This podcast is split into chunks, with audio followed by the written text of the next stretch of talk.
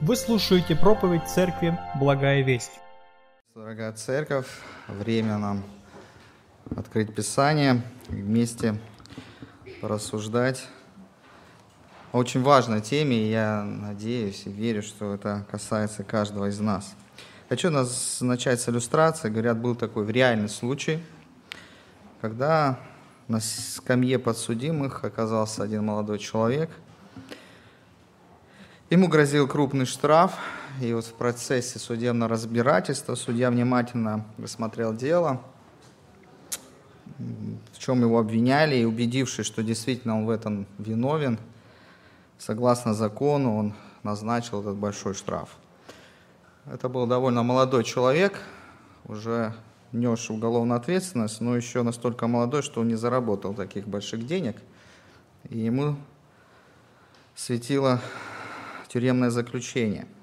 Но когда заседание судебное закончилось, судья встал, снял свою судейскую мантию и внес этот штраф за этого молодого человека сам.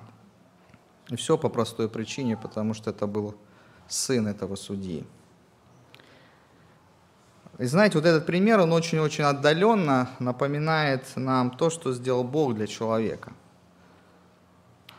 Богом грех был осужден, требовалось возмездие, требовалось возмещение, и сам Бог заплатил за грех человека в лице Иисуса Христа.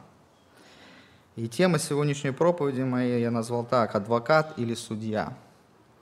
Оказывается, в лице Иисуса Христа каждый из нас столкнется с Ним либо с тем, кто за нас будет заступаться, то есть с Иисусом Христом как адвокатом, или с тем, кто нас осудит.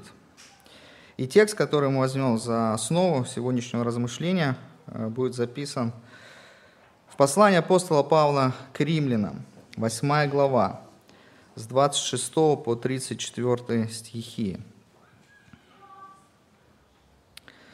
Также и Дух подкрепляет нас в немощах наших, ибо мы не знаем, о чем молиться, как должно – но сам Дух ходатайствует за нас воздыханиями неизреченными. Испытывающие же сердца знают, какая мысль Духа, потому что ходатайствует за святых по воле Божией.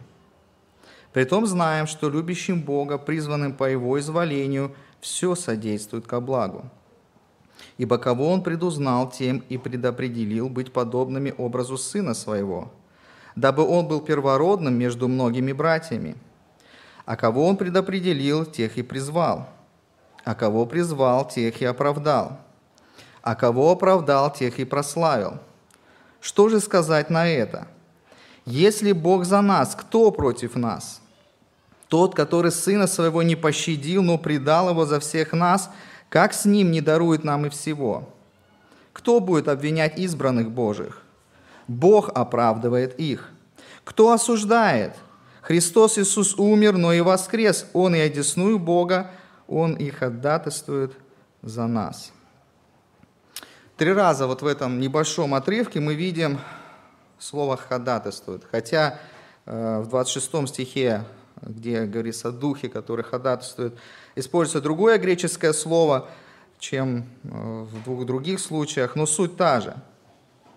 И на основании этого отрывка я хотел бы обратить на три момента – наше внимание. Во-первых, мы видим в этом отрывке две категории людей в Божьих глазах. Не три, не четыре, а только две. Во-вторых, мы видим великое служение Христа в качестве заступника или ходатая. И в-третьих, мы видим, что не на всех распространяется служение Христа в качестве заступника. Вот такие три мысли я хотел бы, чтобы мы сегодня на них заострили внимание – на основе нашего отрывка. Итак, во-первых, мы видим в этом отрывке две категории людей в Божьих глазах. Знаете, мы с вами привыкли делить людей на кого? Верующие и неверующие. Ну, все вроде просто. И знаете, в нашем таком протестантском мире, на нашем таком, наверное, протестантском сленге мы подразумеваем, ну, верующий, кто верит в Бога, неверующий, кто не верит. Ну, наверное, вот в атеистическое советское время, наверное, так было просто разграничить, кто верит, кто не верит. Сейчас, когда мы говорим верующий, неверующий, мы немножко глубже а, подразумеваем, о чем идет речь, потому что здесь все-таки мы говорим, верующий – это тот, кто верит в Иисуса Христа как своего личного Спасителя, для него Он Спаситель. А неверующий, да, он как бы может верить в Бога, как в некую высшую силу, даже как Всевышнего, но если он не верит в Иисуса Христа как личного Спасителя, мы такого человека называем неверующего. Другими словами, кто-то один верующий доверил свое спасение согласно плану Божьему в руки Христа, а кто-то не доверил свое спасение Христу. Но если мы посмотрим на наш текст, то мы видим, что тут тоже есть две категории. Правда, апостол Павел говорит больше об одной, а вторая подразумевается. Итак, стих 27. А, потому что он, и речь идет о духе, ходатайствует за святых по воле Божией. Итак, первая категория – святые. Если есть святые, значит, есть и не святые. Стих 28. Любящим Бога. Итак, еще одна категория. Есть те, кто любит Бога, соответственно, есть те, кто его не любит. Стихи 29 и 30. Тут глаголы, но они передают такие, как характеристики. Предузнанные, предопределенные, призванные, оправданные, прославленные. Логично, что есть те, кто в эти категории не попадает. Стих 33. Избранные Божии.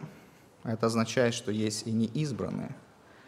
И, ты же, и тут же снова повторяется такая категория, как оправданные. И снова, значит, есть неоправданные. Я хочу сразу здесь, вот э, это э, отрывок, э, очень такой богословский, спорный на предмет предопределения человека к спасению. И поэтому я хотел бы сразу здесь сказать следующее, что мы, как церковь Благая Весть, верим в суверенную Божью волю, и в том числе относительно спасения.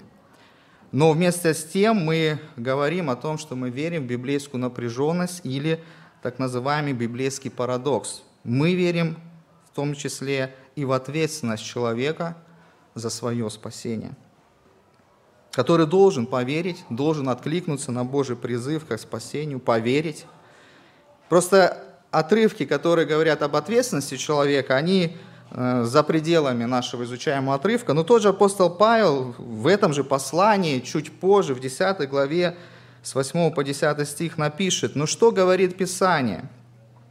Близко к тебе Слово, в устах твоих и сердце твоем, то есть Слово веры, которое проповедуем. Ибо если устами твоими будешь исповедовать Иисуса Господом, и сердцем твоим веровать, что Бог воскресил его из мертвых, то спасешься. Потому что сердцем веруют к праведностями, праведности, а устами исповедуют ко спасению. Еще раз говорю, мы, как Церковь Благая Весть, это закреплено у нас в основах веры, говорим, что это сложный богословский вопрос, это парадокс, это библейская напряженность. Это примерно из той области, как объяснить Троицу – нет э, на земле категорий, слов, которые могли бы передать э, полноту, значение, как это Бог наш един, но в трех лицах.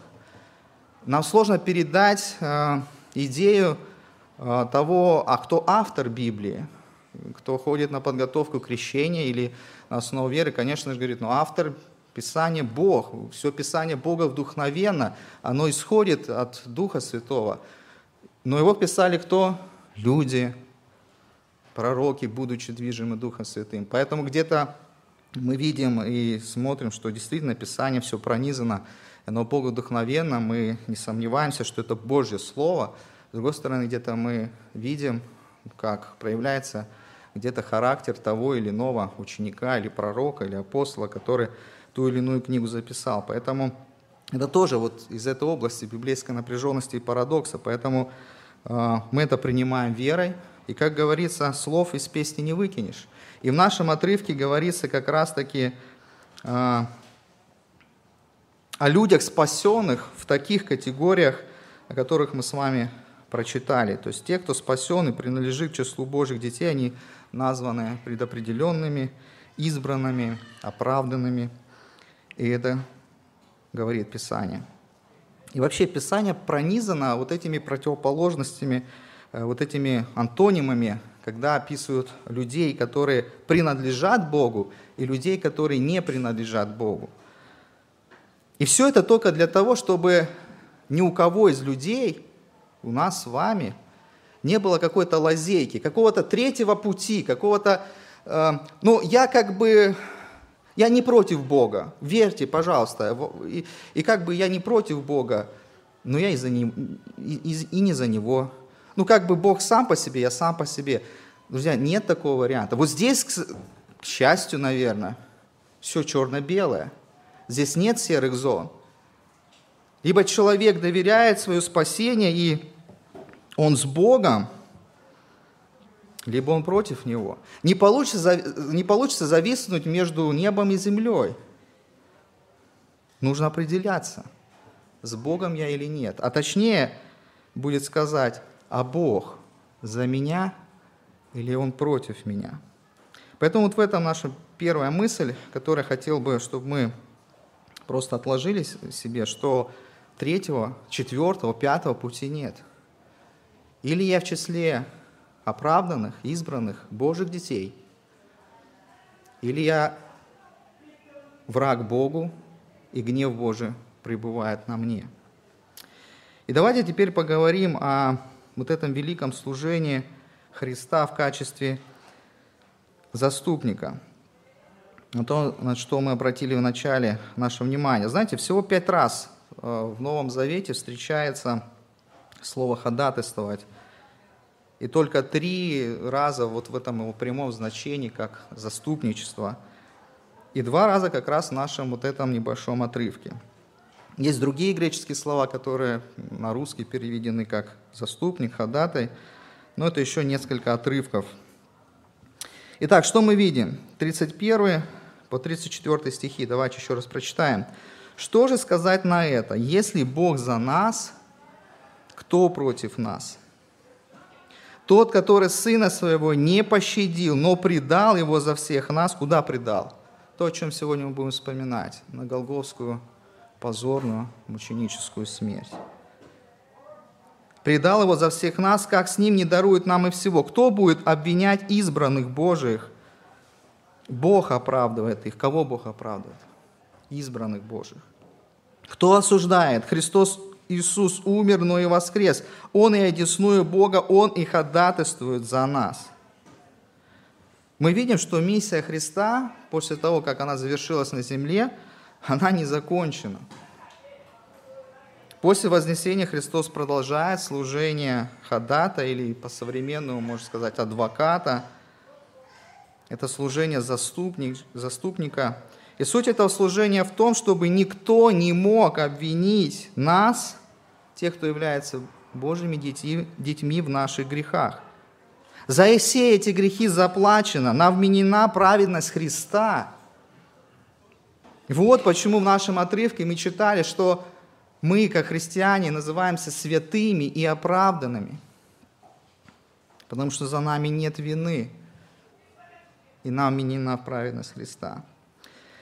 Эти, эту же идею, идею заступничества передают еще другие авторы Писания. Еще один отрывок хочу предложить. Евреям, 7 глава, 23-27 стих. Немножко сложный отрывок, но идея того, что автор послания евреям сравнивает Иисуса Христа с первосвященниками, которые были в израильском народе, и показывают превосходство Христа как единственного, самого лучшего и совершенного первосвященника. И в том числе он показывает, что вот эту роль первосвященника, роль заступника, роль предстояния перед Богом, когда первосвященник должен был заступаться за народ, за грех, приносить жертву за грех, входить в святое святых раз в год. Эту роль теперь несет на себе Иисус Христос. Евреям 7 глава с 23 по 27 стихи. «Притом тех священников было много, потому что смерть не допускала пребывать одному. А сей, как пребывающий вечно, имеет и священство неприходящее. Посему может всегда спасать приходящих через Него к Богу, будучи всегда жив, чтобы ходатайствовать за них. Таков и должен быть у нас первосвященник, святой, непричастный злу, непорочный, отделенный от грешников и превознесенный выше небес, который не имеет нужды ежедневно, как те первосвященники, приносить жертвы сперва за свои грехи, потом за грехи народа, ибо он совершил это однажды, принеся в жертву себя самого. Итак, идея заступничества, идея того, что Христос, будучи совершенным первосвященником, может продолжать вечно выполнять заступническую функцию. В отличие от земных первосвященников, которые умирали, их служение ограничивалось их вот жизнью, плюс они были несовершенны, прежде чем пойти попросить заступиться за народ. Им еще за себя надо было жертву принести.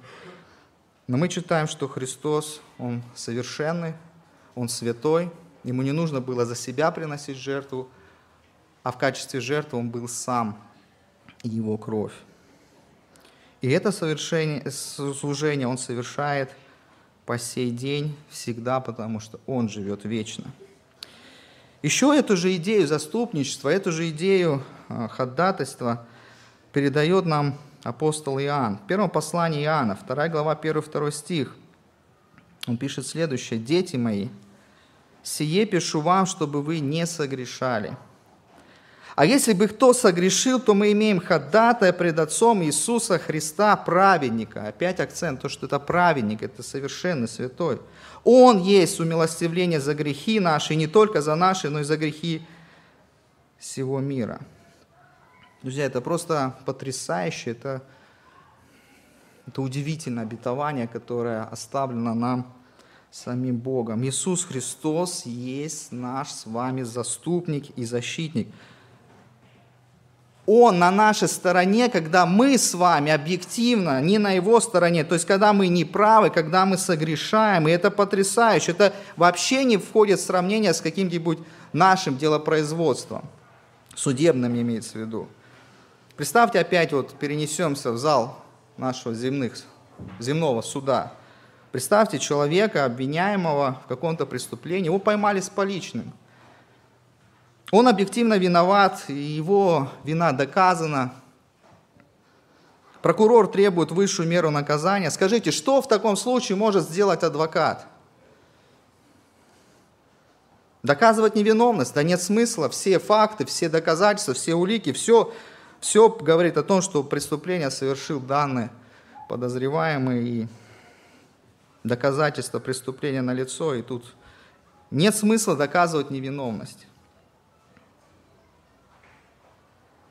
И тут идет тогда речь и функция адвоката не в том, чтобы отменить невинов, э, виновность подозреваемого, а просто так повести процесс судебного разбирательства, чтобы просто смягчить наказание.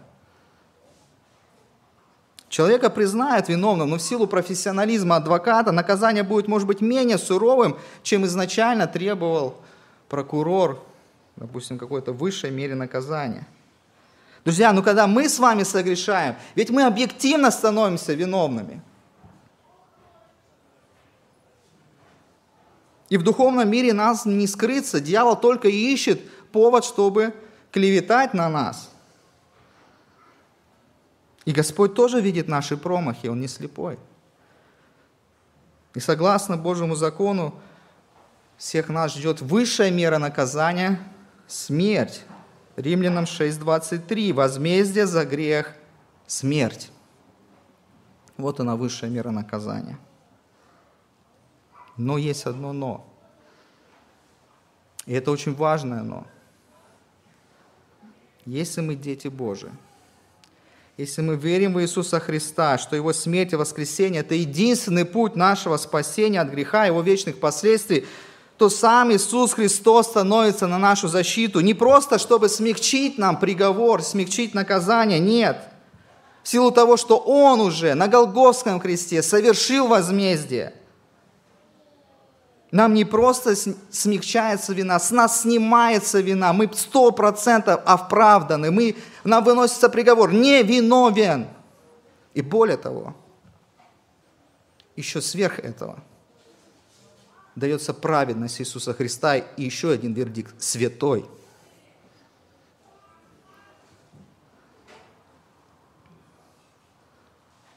И это происходит каждый день. 24 часа в сутки, 7 дней в неделю Иисус совершает свое служение ходатая. И знаете, может быть, для кого-то из нас этот факт малозначителен. Ведь мы не, мы не видим в этом духовном мире, что происходит, когда мы грешим, что происходит и как происходит вот эта клевета дьявола на нас, когда он ищет повод, чтобы как-то сказать о нас нехорошо. Мы не видим, что происходит в духовном мире, когда мы упорствуем и не хотим исповедать свои грехи. Мы этого всего не видим. Мы не видим, что происходит в духовном мире, когда наоборот мы сокрушаемся, исповедуем свои грехи. Друзья, ну, лично для меня тот факт, что Иисус Христос является моим личным адвокатом, совершенным адвокатом, который не просто смягчает, а снимает с меня вину, дает не просто мне э, уверенность на какие-то будущие обители вечной жизни. Это дает мне уверенность в завтрашнем дне. Я не знаю, что со мной будет завтра. Я не знаю, с какими искушениями вы и я столкнемся завтра. Где, на каком повороте жизни мы столкнемся и упадем духовно, где мы согрешим. Но я знаю одно. Иисус Христос мой и ваш личный адвокат, который готов ступиться за меня, даже если я по неразумению, по своей глупости, упорству, бунтарству согрешаю. При одном условии. Если я Его, если я принадлежу Ему. И вот здесь мы приходим к третьему очень важному моменту – Потому что на основании Писания, это не так видно на основании того отрывка, который сейчас мы с вами, э, послание к римлянам, смотрели, но просто даже на основании того, что есть вот эти две категории, спасенные, не спасенные, оправданные, неоправданные, избранные, неизбранные и так далее, мы видим, что не на всех распространяется служение Христа в качестве заступника – к сожалению, не все люди хотят воспользоваться услугами Христа как адвоката. И знаете, здесь, на земле, есть те, кто ждет своего завершения спасения. Я надеюсь, это большинство здесь присутствующих. А есть те, кого ждет вечное осуждение, даже если они его не ждут – и здесь стоит помнить такую богословскую формулу, тоже на основах веры мы этого касаемся. Когда мы говорим о спасении, то правильно говорить о следующем, что мы уже спасены. Спасены от Божьего гнева. Мы еще спасаемся с вами, идя этим путем, потому есть тексты Писания, говорят, что мы еще в процессе спасения, и мы спасаемся от власти греха. Но еще будет этап, когда мы будем спасены, и будем спасены, когда мы будем уже в вечных обителях и будем спасены от присутствия греха. Не будет искушений, не будет ничего, что будет напоминать нам о грехе. Мы спасены от Божьего гнева, спасаемся от власти греха и будем спасены от присутствия греха. Но если эту формулу развернуть наоборот для второй категории людей, которые еще не спасены, то эта формула будет выглядеть иначе – Люди, которые не спасены, остаются, как говорит Писание, чадами, то есть детьми гнева Божьего. Гнев Божий на них продолжает быть. Они не спасаются от власти греха, они остаются рабами греха, они порабощены грехом. Их жизнь не может быть свободной от греха. И в будущем, конечно же, их ждут последствия, вечные последствия озера Огненного, которое будет напоминанием им о их грехах. И теперь мы здесь видим Иисуса Христа в совсем другой роли. Здесь мы видим Иисуса Христа как судью праведного. Послание к евреям, 9 глава, 27-28 стихи. «И как человекам положено однажды умереть, а потом суд». Так и Христос, однажды принеся себя в жертву, чтобы подъять грехи многих, во второй раз явится не для очищения греха, а для ожидающих его во спасение. А что будет с теми, кто его совсем не ждет? Суд, где будет судьей сам Господь Иисус Христос. Об этом Иисус сам сказал, будучи на земле, апостол Иоанн, Евангелие от Иоанна, 5 глава, 19 по 29 стих, Иисус сам об этом учит и говорит. На это Иисус сказал, «Истина, истина говорю вам, Сын ничего не может творить сам от себя, если не увидит Отца Творящего. Ибо что творит Он, то и Сын творит также. Ибо Отец любит Сына и показывает Ему все, что творит Сам, и покажет Ему дела больше сих, так что вы удивитесь. Ибо как Отец воскрешает мертвых и оживляет, так и Сын оживляет, кого хочет. Ибо Отец не судит никого, но весь суд отдал Сыну, дабы все чтили Сына, как чтут Отца. Кто не чтит Сына, тот и не чтит и Отца, пославшего Его. Истина, истинно говорю вам, слушающий Слово Мое и верующий в пославшего Меня имеет жизнь вечную и на суд не приходит, но перешел от смерти в жизнь. Истина, истинно, говорю вам, наступает время, настало уже, когда мертвые услышат глаз Божия и, услышав, оживут. Ибо как Отец имеет жизнь в самом себе, так и Сыну дал иметь жизнь в самом себе. И дал ему власть производить и суд, потому что он есть Сын человеческий. Не дивитесь всему, ибо наступает время, в которое все, находившиеся в гробах, услышат глаз Сына Божия. И изыдут, творившие добро, воскресение жизни – а делавшие зло – воскресение осуждения. Друзья, хочу обратиться, обратиться к тем, кто еще вот колеблется или, может, кого-то пригласили вас сегодня, и вы слышите слово. Поймите, в духовном мире все по-другому. Там не получится подмазаться, дать взятку судье. Ведь Иисус Христос судья праведный честный, святой, неподкупный. Если там, по ту сторону жизни, ваше дело дойдет до суда, то по закону все окажутся виновны. Там не будет прения сторон, там не будет адвокатов, которые смягчит наказание или тем более добьется вашего оправдания. Там будет один приговор – осуждение на вечную смерть. И у меня вопрос – каждый человек встретится с Иисусом Христом. Верите вы это, не верите, каждый человек встретится с Иисусом Христом. Но одни встретятся с Иисусом Христом как ходатаем, как с ходатаем, как с заступником, как со своим адвокатом, те, с тем, кто заступался за нас. А кто-то встретится с Иисусом Христом как судьей. И чтобы Христос стал вашим ходатаем, вашим заступником, вашим адвокатом, нужно поверить в Него как своего Спасителя, как мы с вами уже читали, доверить через, благодаря вере, свое спасение Ему. Это возможно сделать через молитву, обратившись к Иисусу Христу. Друзья, таким образом, сегодня мы с вами в таком размышлении увидели, еще раз убедились, что нет третьей нейтральной стороны –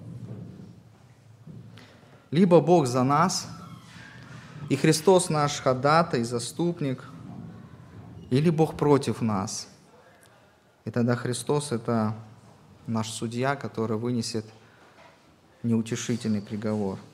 Для одних, я уверен, для большинства из нас здесь присутствующих, присутствующих это слово утешение, ободрение, ободрение, утешение на каждый день, это, это благодать, это Евангелие каждый день, потому что все мы много согрешаем. Несмотря на то, что Христос продолжает свое служение ходатая, заступника, это потрясающе, это действительно просто наполняет а, смыслом нашу жизнь. Мы не впадаем в отчаяние. Но для других это слово обличения, это слово предупреждения о том, что если Христос не ваш заступник, то Он ваш судья. Аминь. Давайте помолимся.